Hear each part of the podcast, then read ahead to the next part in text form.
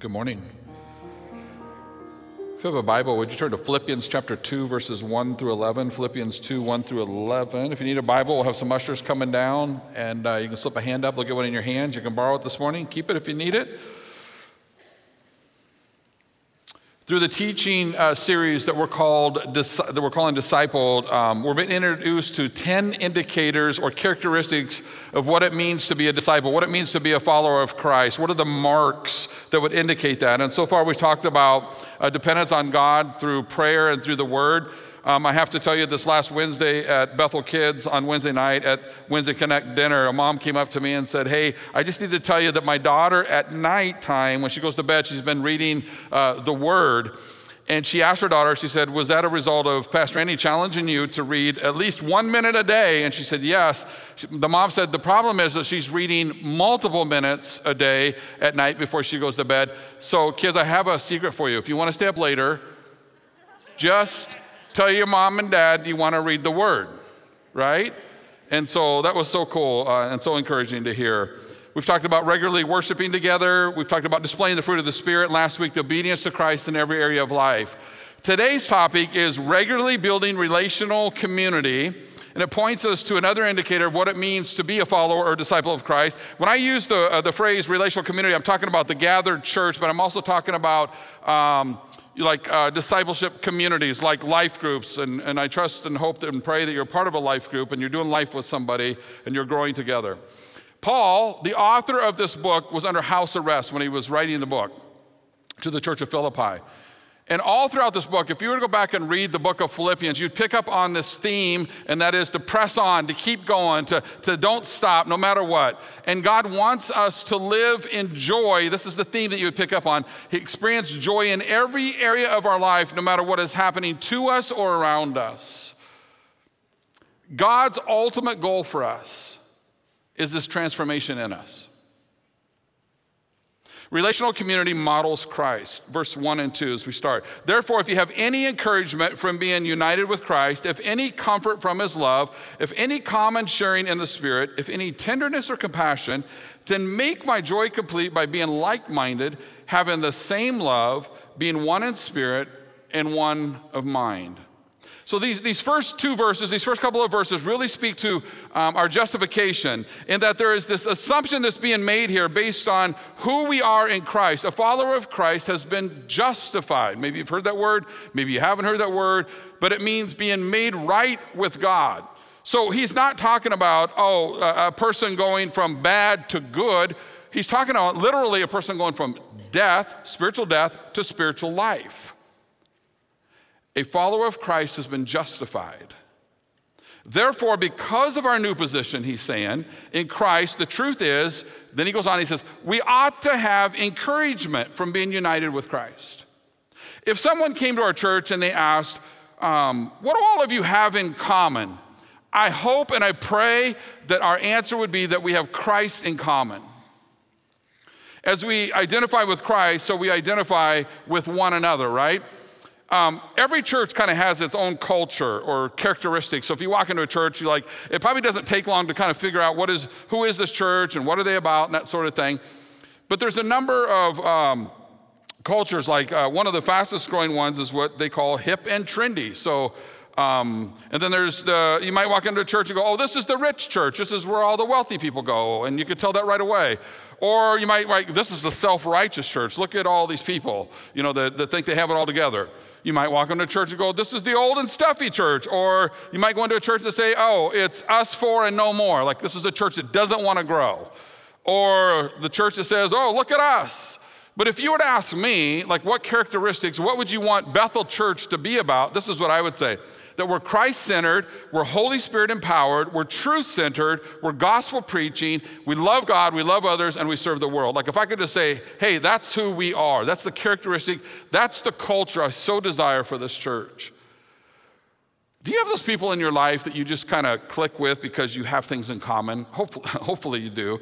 Maybe you have a hobby, Maybe you have an interest in common with somebody else. Personally, I really resonate with people, and I find a deep connection with people who follow sports teams that find uh, ways to lose. but that's a whole different angle than what Paul's talking about. Besides, you know all about that, um, many of you. We're the church of Jesus Christ. We have Christ in common. It's so easy to forget that. I want to let you in on a little secret. The people in this church may not always agree, may not always uh, see eye to eye. We may have different opinions and preferences. But as long as we can have those and we can engage in a healthy manner, it's okay because we have Christ in common. The church of Philippi and certainly Bethel Church experienced disagreement between people, right? But rather than magnify our differences and personal preferences, rather than blowing them way out of proportion, the challenge here is let's magnify our commonness in Christ. Let's allow the commonness we have in Christ unite us instead of allowing our differences to kind of keep dividing us, right? So this is what he's saying. He's saying because we have Christ in common, be encouraged. And then he goes on to three things. He says, comfort from his love. The common experience of Christ's love unites believers. Since we have experienced firsthand the unconditional love of Christ, the challenge here is why don't we express unconditional love to one another? He goes on, he says, fellowship with the Spirit, individual fellowship with God through the Spirit, right? We have. And then the way that we interact through the Spirit because of the Spirit. And then he says, tenderness and compassion. Those are two traits that are necessary to build unity among a, among a church. Since you have these things, is what he's saying. Since this is who you are, and he goes on in verse 2 I want you to be like minded. Paul was saying, because of your common experience in Christ and your common fellowship, you ought to be like minded. A healthy relational community will be marked by the attitude of Christ in the way that you treat one another, is what he's saying. So I say that to us, right? We will be marked by the attitude of Christ in the way that we treat and care for one another. Be like minded. What it does mean is that each believer has to have the mind of Christ. Better translated, when we think of that, it might be like this the attitude of Christ.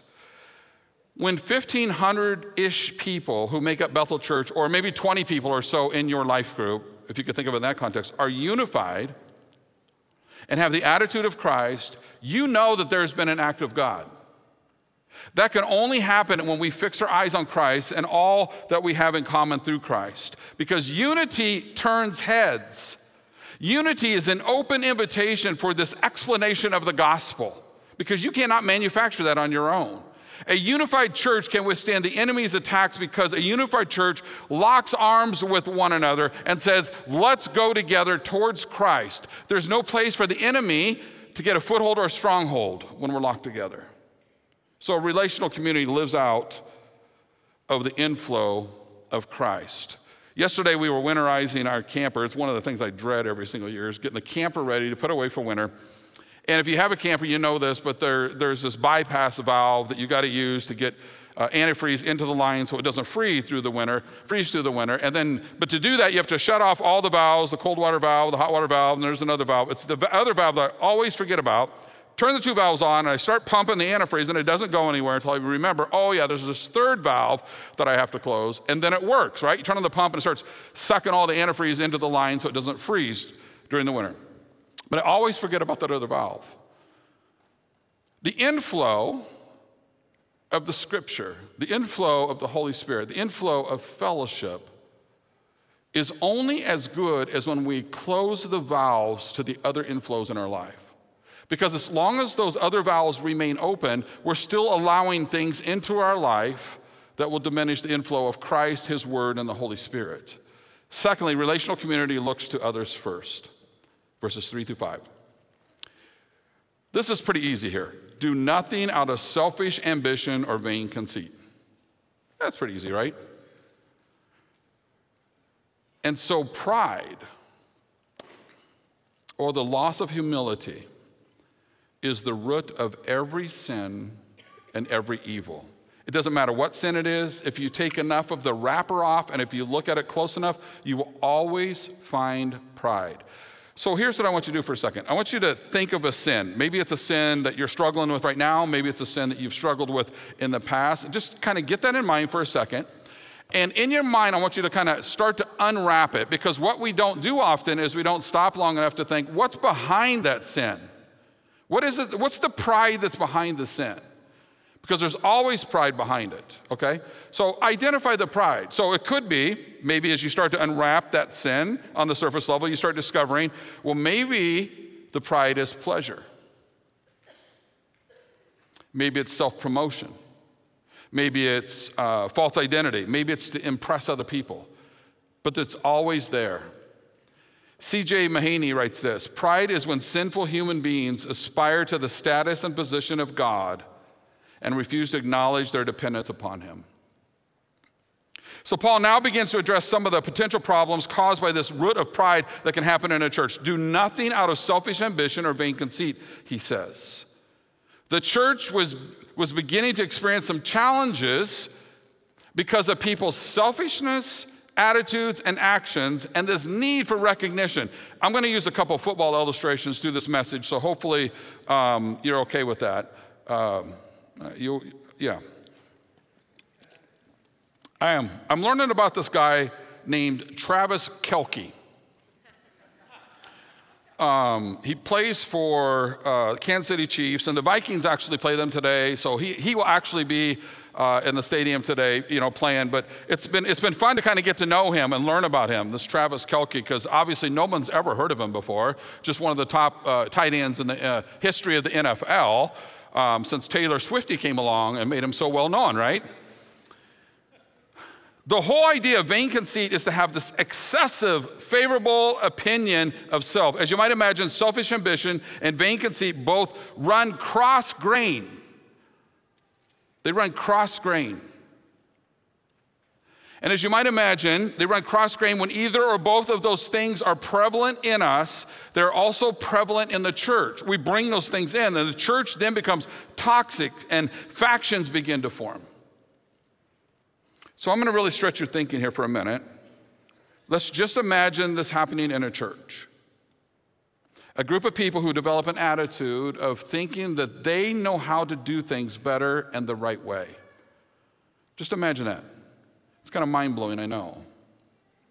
So rather than have Christ in common with the whole body, they find themselves having pride in common with a few. And for whatever reason, churches are notorious of having these small groups of people who insist on pride while foregoing the unity. I think because pride promises to satisfy the flesh, and we love to do that, right? We like to satisfy the flesh, while humility satisfies our soul. So I'll just um, confess. I remember when I was a young youth pastor, um, just starting out, not here at Bethel. It's just, it's just when I was first starting out. I was I don't know, 22 years old. Pretty soon I found myself disgruntled with so many things in the church, except the youth ministry that I led. It quickly became a part of the disunity. I was young and I thought I knew how to do ministry better and certainly the right way. The staff of the leadership, they, they seemed old to me and out of touch. If they would just listen to me, if they would just do ministry my way, after all, I was leading a youth ministry of 75 students in a church of 175 people. How sad. How pathetic. I was to not consider and listen to the people that God had placed in my life and in my path. People who had years of experience and so much wisdom that I could glean. My pride was through the roof. Christ is not what I had in common. Pride is what I had in common. Me being sought out by others made me feel valued and important. It didn't take long for my heart to give away to pride. And what I found out is that pride always has a cost. It costs me, it costs the people around me, my relationships, my mentor, the church, all for what? For what? To be liked, to feel important, to have a voice, to get my way? Pride is like a magnet for people who desire and long for value outside of God. First part of verse 3 again do nothing out of selfish ambition or vain conceit. In other words, do nothing that has only you or your agenda in mind. Run from every hint of you having to be right or, or recognized. So, a humble church is sustainable because its foundation is in Christ. A proud church crumbles because its foundation is in people. So, getting ahead and getting recognition was never a part of the deal for Jesus. He was never concerned with people thinking highly of him or that people would consider him to be so talented or so great. He was more concerned with serving the mission that he was called to serve. But pride might sound like this I am okay right where I'm at in my relationship with Christ. Or it could sound like this I am bored with church and with God. I can't learn from this person. He has nothing to teach me. In fact, I think I could do better myself. I want people to recognize and appreciate my gifts and tell me that they do. I've been through enough now that I can show others the way. I'm the most humble person I know, right? Pride is when a person tends to criticize how everyone else is doing it. Pride results in a critical spirit. But not only in the church, we might say, they don't know how to raise their kids, or they don't know how to manage money, or their marriage is rocky because they don't do this or that. So, pride is an attitude of thinking that you are better than others, thinking that your kids are smarter or more disciplined or better looking or more popular. Pride is an attitude of thinking that I have a better job or nicer cars because I have earned it. Pride always leads to dependence on self, while humility always leads to dependency on God. Second part of verse 3, verse 4. Rather, in humility, value others above yourselves, not looking to your own interests, but each of you to the interests of others. In your relationships with one another, have the same mindset as Christ Jesus. So he's going to teach us some things here. At first glance, it seems that maybe these couple of verses are encouraging this adoption of what, what maybe you've heard as false humility, like this, this pretending that I'm humble as though we are to look and treat other people like they are of greater value than us, as though we are to say, Oh, you're so much better than I. But how can this be? How, how could that be if we're all created in the image of God? How can we say that, that someone is better or greater than us if we share the same value in Christ? Essentially, what these two verses are saying is this rather than being so self consumed, Realize who you are in Christ, and in doing so, allow your concern and consideration for others to precede your own concern for self. Which, by the way, if someone were to ask me, hey, what is one thing you would say about marriage? I would say that. That's what I'd say. Allow your concern and consideration for others to precede your concern for self. So the phrase better than is not a suggestion of this superiority, but rather a consideration of concern. The ESV says it like this In humility, count others more significant than yourselves. Um, Romans 12:3 echoes this. For by the grace given me, I say to every one of you, do not think of yourself more highly than you ought, but rather think of yourself with sober judgment in accordance with the faith God has distributed to each of you, be devoted to one another in love, honor one another above yourself. So it's just another place in Scripture that echoes the same. So it's a statement of attitude. That's what that Paul's trying to get across. Not so much as to raise them up, to see another person and say, oh, you're better than I, and so we raise them up, but to lower yourself as you find yourself thinking less of yourself, you at the same time think greater of others. So rather than walking around attempting to see others as greater than you, see yourself for who you truly are in Christ. And in doing so, your interest will shift from self to others. Let me say it another way. And um, I think this way is probably just more plain English. We need to get over ourselves. Junior Riley Leonard is a quarterback for Duke. Um, when, when, I say Duke, maybe if you're in the sports world, you think basketball right away, right? Um, this is football. And yesterday they were going into a game. I was corrected after the first service, so I want to say they were four and one. I thought they were five and zero oh going into the game yesterday, but they were four and one. And uh, Riley's one of these guys. Uh, he's a strong believer. His families are uh, they're strong believers, and he was one of these guys that was brought up in a household that was like, Riley, you can do no wrong, man. You're awesome. You're the best athlete we've. You're better than all your friends, man. You you just you're amazing, Riley. And so that was one of the things that he was raised with. And secondly, um, he wasn't recruited out of high school at all.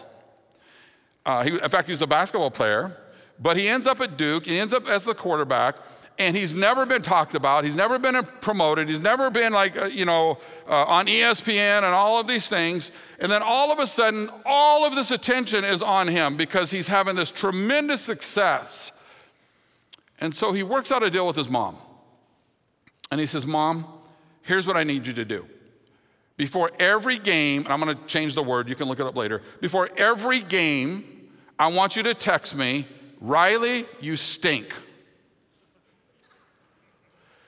In fact, he was in the middle of an interview on ESPN on game day, and his mom texted him in the middle of the interview because he was, he was trying to talk about this. His mom says, Riley, I'm watching the interview. I just want you to know you stink. And, eh, you know, whether right or wrong, it's just kind of this funny thing that's taken off. They all wear wristbands, and, you know, and so mom just texts him all the time, and says, right. And he says, I need that because I need to be reminded of who I am, not who everybody else is making me out to be. He didn't want his head to just explode because he wasn't used to any of this. And so he was asking his mom, Would you help me stay humble? Would you help me to continue to work hard? Humility is the displacement of self by the enthronement of God. Andrew Murray on humility. To regard others as better than ourselves means that we can look for the good in other people and we can actually point it out. Instead of only trying to look for the good in ourselves and wishing that somebody else would point it out. It also means, as we look and listen to others' interests, that we consider it more important than our own it's kind of this selfless attitude. So, the message to the Philippians and the message to you and to me is that if we really want to be great, we have to go down. We must learn to descend from this realm of pride to the realm of humility. Humility is not about what we want, it's about being a servant to whatever God wants. So it doesn't matter if you're the CEO of this major corporation and you, maybe you're well known, or whether you're the person that, that empties the trash at this corporation. The question really is, is who is getting the glory? It doesn't matter if I'm a pastor of a 20 member congregation or 2,000 member congregation, neither of those make me great in God's eyes. What makes me great in God's eyes is to make sure that He gets the glory regardless of my earthly status or position, and the same is for you. Humility, it comes from a position.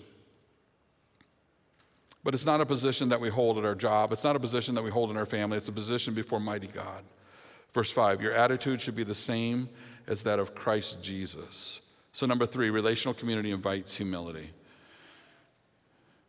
Follow along in verse 6 through 11. Who, being in very nature God, did not consider equality with God something to be used to his own advantage. Rather, he made himself nothing by taking the very nature of a servant, being made in human likeness. And being found in appearance as a man, he humbled himself by becoming obedient to death, even death on a cross. Therefore, God exalted him to the highest place and gave him the name that is above every name, that at the name of Jesus, listen to this, at the name of Jesus, every knee should bow in heaven and on earth and under the earth, and every tongue acknowledge that Jesus Christ is Lord to the glory of the God and Father. That is not saying that every person will be a believer and a follower of Christ. That's just saying there will come a day that every person will bow at his great name. Every person will confess his great name. This passage of scripture is often referred to as the kenosis passage. It's, it's the idea of self emptying of one's own will for the sake of God's, God's will.